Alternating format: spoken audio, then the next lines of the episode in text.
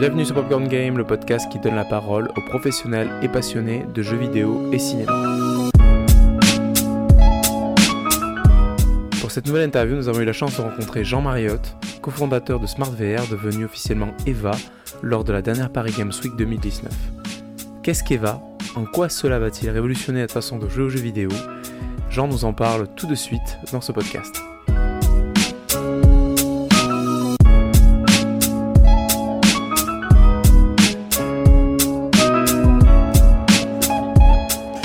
Bonjour Jean, merci d'avoir pris le temps donc, pour cette interview. Je suis Tristan Bellotti de Popcorn Game et tu es parmi les premiers à répondre aux questions de cette nouvelle formule d'interview que l'on fait sur Popcorn Game. Ah génial, et, en fait, on va essayer de faire ça bien. Et alors on est, pour mettre les choses un peu en contexte, on est le 1er novembre et tu dévoiles pour la première fois mondiale EVA, un stadium VR de compétition e-sport, le tout à la 10e édition de la Paris Games Week. Ça fait beaucoup de choses comme ça. Déjà, la première question que j'ai envie de te poser, c'est comment ça va ?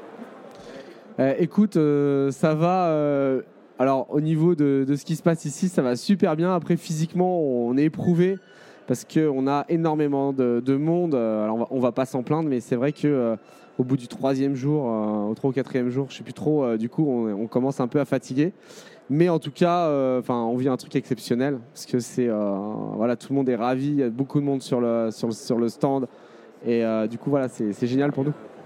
C'est top, tu réponds du coup à la question quel est l'accueil du public sur EVA, et maintenant du coup je vais passer à la question, mais on te la pose tout le temps j'imagine. Qu'est-ce qu'EVA ? Dis-nous en quelques mots. EVA, ça veut dire eSport Virtual Arena. C'est un stadium de 1000 m² avec 500 places spectateurs, tout ce qui va bien pour le show, c'est-à-dire des grands écrans comme on peut le voir dans des stades de basket, etc. Mais surtout, une zone de jeu de 500 m² dans lequel on va s'affronter de manière compétitive en réalité virtuelle. Et là, on s'affronte sur le jeu After H qu'on a également développé, qui est aussi notre jeu e-sport VR. Et on joue en 4 contre 4, c'est un shooter FPS. Et là, ça se joue en mode domination, c'est-à-dire que tu as une zone au milieu qu'il faut que tu ailles prendre. Et quand ça capte sur ta couleur, après le pourcentage monte, un peu comme Overwatch pour ceux qui jouent un peu à ce jeu. Quand tu arrives à 100%, tu as gagné la partie. Ouais, pas mal. Bon, on a pu le tester du coup en avant-première contre toi malheureusement. Ah bon, malheureusement pour nous. Eh oui. Ah, parce c'est quand j'ai joué. Oui, d'accord. On s'est fait. J'ai joué qu'une fois en plus. Voilà. Mais on s'est fait. C'était la mauvaise fois pour nous parce que la partie a été très rapide. Voilà, la partie a été très rapide. Ah, désolé.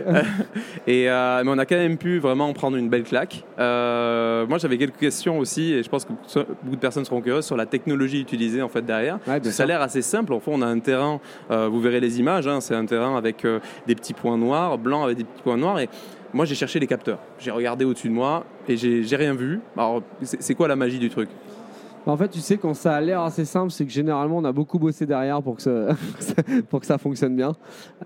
C'est pas simple du tout techniquement, on a vraiment dû passer des grosses barrières technologiques pour que tout ça fonctionne correctement, couplé au fait que les conditions d'exploitation sur un salon sont hyper compliquées avec un Wi-Fi, des ondes Bluetooth de partout, etc. Donc c'était assez compliqué pour nous de mettre tout ça en place. Après, comment ça fonctionne ? Là, on utilise des casques qui sont sur une technologie qui s'appelle Windows Mixed Reality. Donc en l'occurrence, là, c'est des Samsung Odyssey Plus, mais il y a d'autres constructeurs qui utilisent la même techno sur cette typologie de casque. Et ça fonctionne que les casques ont des caméras et qu'en fait, ils vont reconnaître leur environnement, ce qui va nous permettre à nous de savoir où tu te situes en fait sur la zone. Parce que je le rappelle, dans EVA, en fait, on se déplace librement sur 500 m², comme dans un laser game, un petit peu, finalement. C'est une sorte de laser game en réalité virtuelle. C'est déroutant. Moi, la première fois que j'ai eu, c'était déroutant. Je me disais, je vais me prendre un mur à un moment, c'est pas possible. Ouais. Normalement, je suis habitué au truc, genre, il y a 5 sur 5, quoi, HTC Vive, ou voilà. Mais...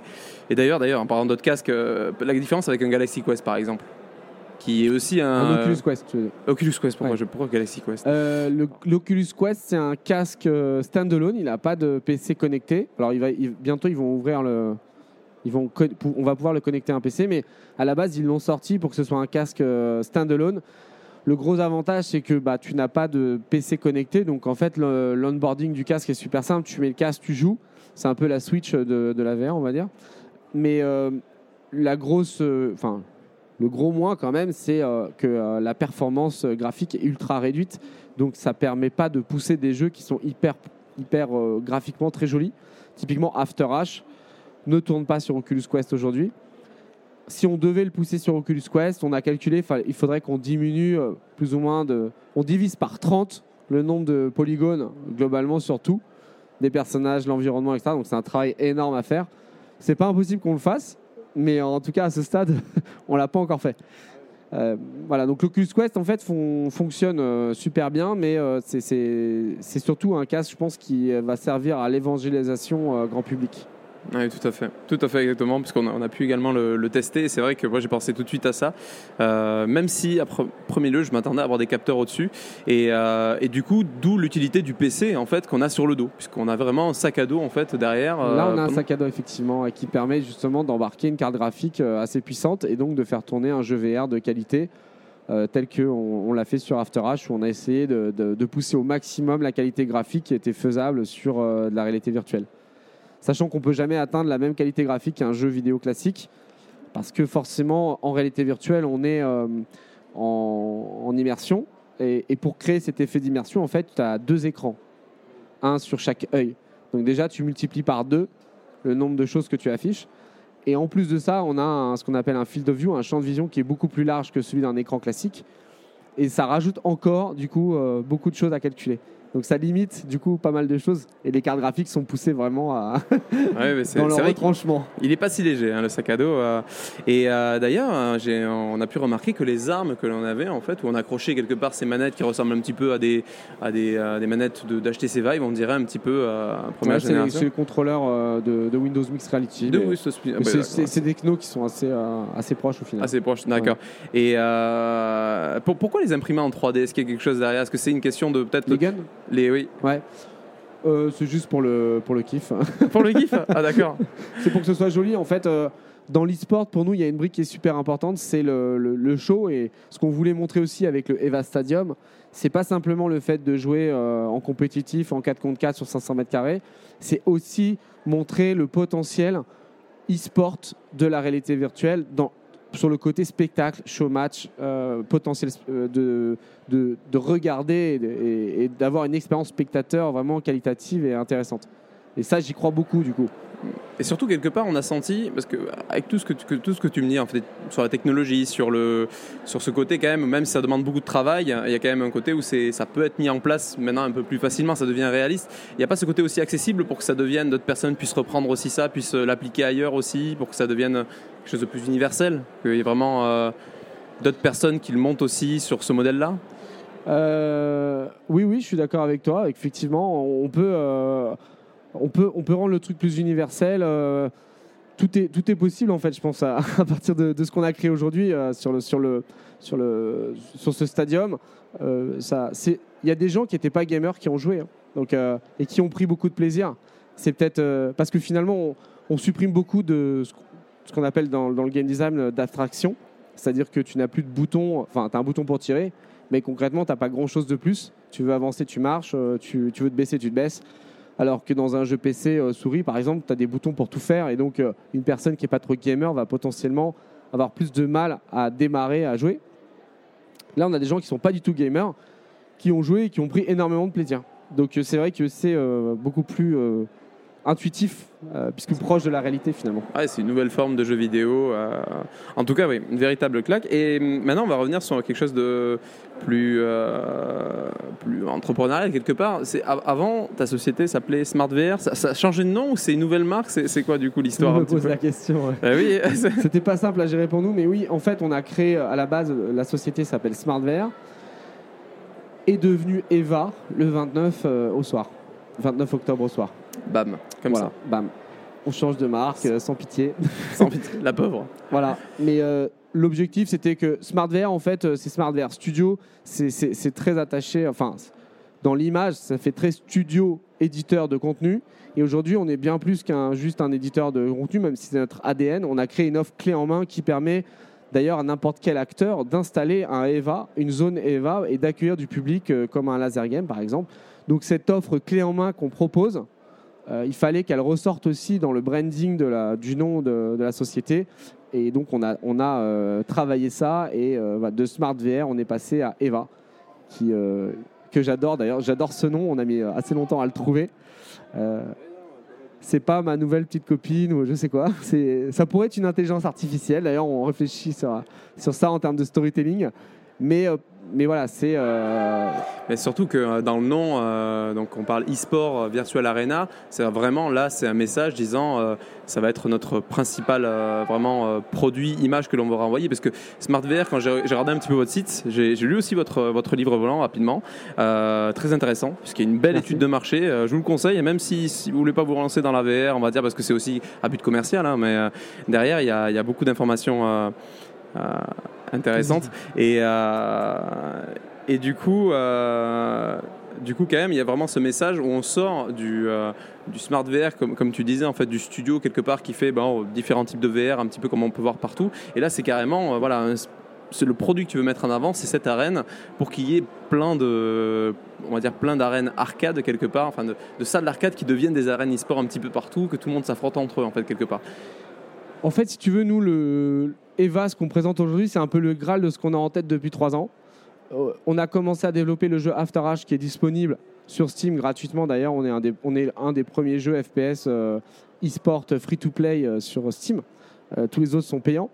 On l'a poussé en free-to-play, en mode donc VR classique, dans le sens où tu joues dans un room scale de 4 mètres carrés avec un joystick, etc. En réalité virtuelle quand même, mais...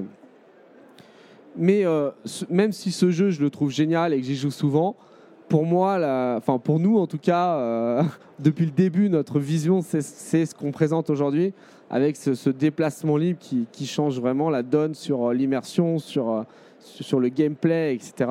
Et donc effectivement, notre objectif, c'est de pousser au maximum cette typologie d'installation.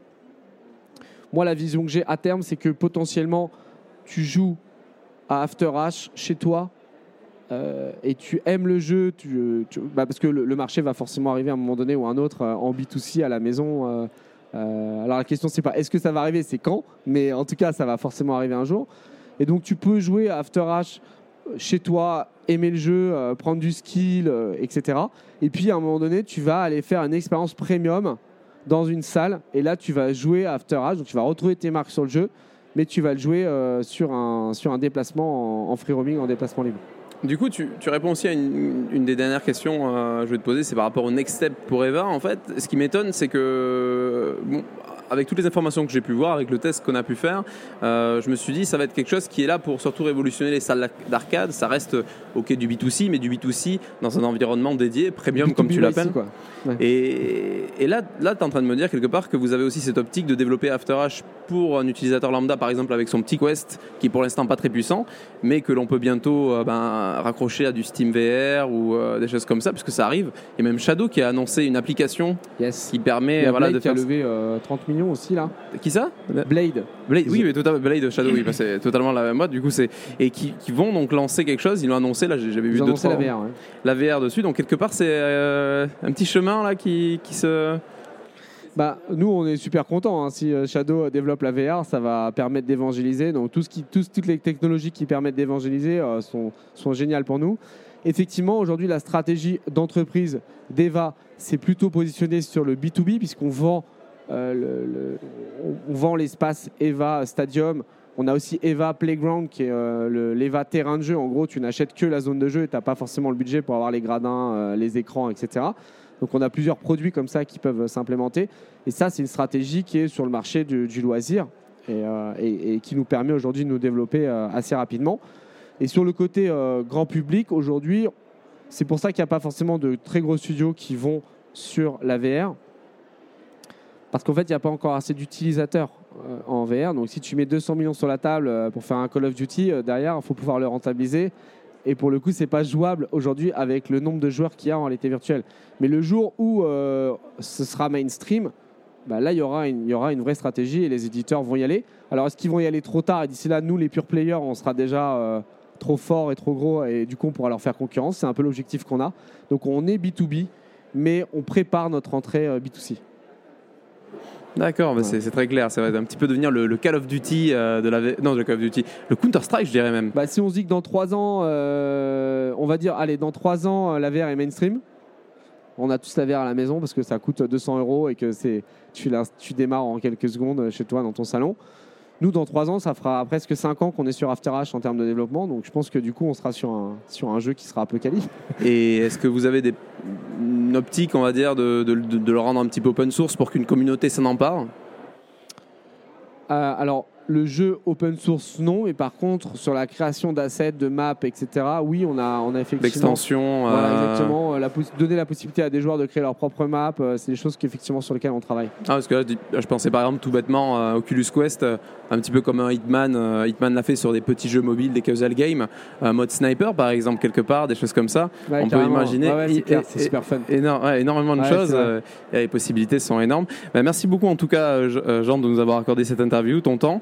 Est-ce que tu as une dernière chose à dire que tu voudrais un petit peu transmettre sur EVA maintenant aujourd'hui que tu as dévoilé quand même que ça se passe plutôt très bien, il faut le dire, hein, la réception du public est très bonne, la nôtre aussi, hein, vous pourrez la retrouver sur Popcorn Game, on a fait un petit article dessus, retour d'expérience, et ça reste bluffant parce que on le voit, on se dit, moi j'ai vu plein déjà de vidéos autour de ça et là d'un coup ça y est, on l'a testé, on se dit mais ça y est, on y est quoi. Et qu'est-ce que tu peux dire là ? Il y a deux choses. La première, il y a une petite frustration quand même, c'est qu'en fait, les gens m'ont dit en sortant de l'expérience, mais en fait, ce qu'on voit à l'écran, c'est super sur les grands écrans, le spectacle est génial, mais ça n'a rien à voir avec ce qu'on vit quand on joue. Donc on a encore un vrai travail à faire, je pense, sur l'expérience spectateur, qui n'est pas encore, entre guillemets, à la hauteur, même si on a tout donné sur PGW. On a encore beaucoup de travail à faire pour rendre l'expérience spectateur aussi dingue que l'expérience joueur. Donc c'est potentiellement un spectateur en VR. Et puis le truc que je voudrais dire surtout, c'est que là on n'est pas en train de présenter un truc genre un feu de paille qui est juste un proto et que personne ne pourra jouer. Il y a des salles qui vont s'ouvrir dans les 6 mois. Ah. Et on pourra aller jouer donne les adresses maintenant là. Alors il y en a une à Pierrelay, pour ceux qui connaissent. Pierrelay, c'est vers où ça ? C'est près de Sergy. D'accord. Dans la région parisienne. Et en théorie il devrait y en avoir une près de Lyon également. Oh là là. Qui va s'ouvrir dans les 6 prochains mois. Et du coup, c'est pas officiel, mais on a eu un nombre incalculable de gens qui sont venus nous voir et qu'on avait déjà pris contact aussi avant et qui sont venus tester aujourd'hui le EVA Stadium et qui sont ultra chauds pour ouvrir un lieu. Donc, je pense qu'on va aller assez vite sur l'implémentation des lieux après la PG. Jackpot. Mais t'es plus en forme qu'au début de l'interview là, quand tu me dis tout ça là, c'est toi qui me donne la pêche. C'est beau là. Ah non mais vraiment c'est impressionnant. Non mais c'est bien. C'est en même temps c'est un cercle vertueux qui est totalement naturel. Et là tu m'as donné une petite idée là comme ça quand tu me dis le public. C'est vrai que nous après on s'est mis dans les gradins parce que après l'expérience on était un petit peu en mode on en parlait déjà, on était hypés comme des gamins avant. Hein. Quand on est rentré on en parlait. Je te jure hein, j'avais l'impression d'être Space Mountain la première fois que je l'ai fait, c'était incroyable. Le petit stress quand on rentre, j'ai eu un stress quand je suis rentré sur la scène. Ah ouais, mais c'est un stress excitation, c'est ça que je disais, c'est ridicule parce qu'il n'y avait pas beaucoup de monde en plus, on était à la soirée presse où ça allait.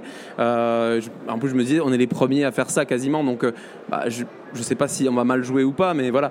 Et après on a regardé un petit peu la scène et c'est vrai qu'on s'est dit, c'est vrai que par rapport à ce qui se passe là, aux commentaires, c'est un peu triste. Et la solution serait pas peut-être de la réalité augmentée, des projecteurs qui mappent un petit peu sur le terrain, un petit peu ce que tu vois, ce serait incroyable ça, quand même. Alors en fait, tu doutes bien qu'on y a pensé, sauf que le problème, c'est que aujourd'hui, ce qu'il faut comprendre, c'est que la zone noire et blanche que tu vois qui sert au tracking, et donc si je balance des projecteurs dessus, je peux en fait gêner le tracking du casque. Ceci étant dit, on a fait des tests hier soir, et en fait, on aurait peut-être pu faire du mapping parce qu'on s'est rendu compte qu'on arrivait quand même à balancer des choses sans que ça gêne trop le tracking. On a fait des tests hier soir, mais voilà. Vous arrêtez jamais. Alors que vous avez déjà... Ça, c'est pas moi, c'est mon CTO. C'est un grand malade qui s'est chauffé là-dessus. En fait, on développe un nouveau jeu en ce moment qui va sortir dans le EVA et qui sera pas un shooter et qui sera hyper fun et aussi beaucoup plus axé kids. Enfin, quand je dis kids, ce sera Peggy 7, on va dire. Mais nous, on a joué, on s'est éclaté dessus. Donc, et j'ai 38 ans, donc je pense qu'on a une plage assez large. Mais, et du coup, sur ce jeu-là, notamment, on avait envie de faire du mapping par rapport au game design qu'on a. Et en fait, on a testé hier et ça a l'air de bien fonctionner. Donc du coup, tu as raison, il faut qu'on aille vers ça pour améliorer la compréhension du joueur. du spectateur, pardon. Le mapping, ouais, c'est une très bonne. Vous arrêtez jamais. Vous avez combien de personnes par jour en plus? Vous allez avoir des milliers qui viennent en plus et vous avez encore l'énergie de trouver ça le soir. C'est beau. Là, on rentre environ une soixantaine de personnes par heure sur le stade. Et enfin, et là malheureusement, enfin ça c'est pas, enfin c'est cool et c'est pas cool. C'est-à-dire que c'est cool parce que les gens ont envie de jouer, mais on a atteint des 4-5 heures de queue sur la PGW. Donc, 5h45, je crois que nous avait remonté David lorsqu'il a fait le deuxième essai. Ah ouais. Il est passé, il a demandé aux personnes qui étaient avec lui. Lui aussi a dû attendre, normal. Mais c'est un bon signe. C'est alors bon on signe essaie d'optimiser ça parce que maintenant la queue est dans les gradins, donc ça veut dire que au lieu d'attendre debout pendant très longtemps, en fait, ce qu'on fait, c'est qu'on met les gens dans les gradins, ils ont un ticket, du coup, au moins, ils profitent un minimum du spectacle avant de pouvoir jouer. C'est vrai. C'est vrai. Bon, ben, très bien. Merci beaucoup. Merci encore, parce que c'est la deuxième fois que je conclue ce podcast. Et en tout cas, bonne chance pour la suite. Enfin, ouais, on se revoit vite sur les prochaines maps, prochaines expériences. Bon, on se refait la revanche quand même, parce que là je trouve que c'était pas cool. C'était la première fois, là. Donc, bon. Ouais, tu sais, on a poncé le jeu. Donc, Allez, c'est pour ça. Ah, mais je comprends mieux. Je suis loin d'être le meilleur au studio. Oula.